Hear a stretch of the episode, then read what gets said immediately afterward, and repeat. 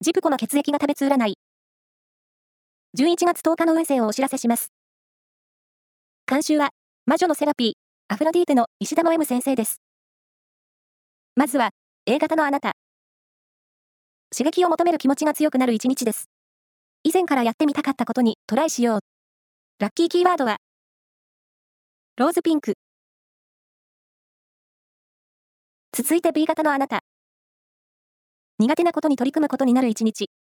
自分のためと思って経験を積み重ねよう。ラッキーキーワードは、風呂敷。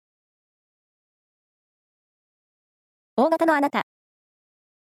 仕事や勉強に力を入れると、いい結果が生まれる日。じっくり取り組もう。ラッキーキーワードは、ファーの小物。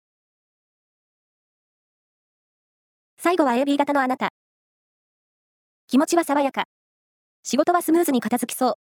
恋愛は知性をアピールすると、好感度アップ。ラッキーキーワードは、春巻き。以上です。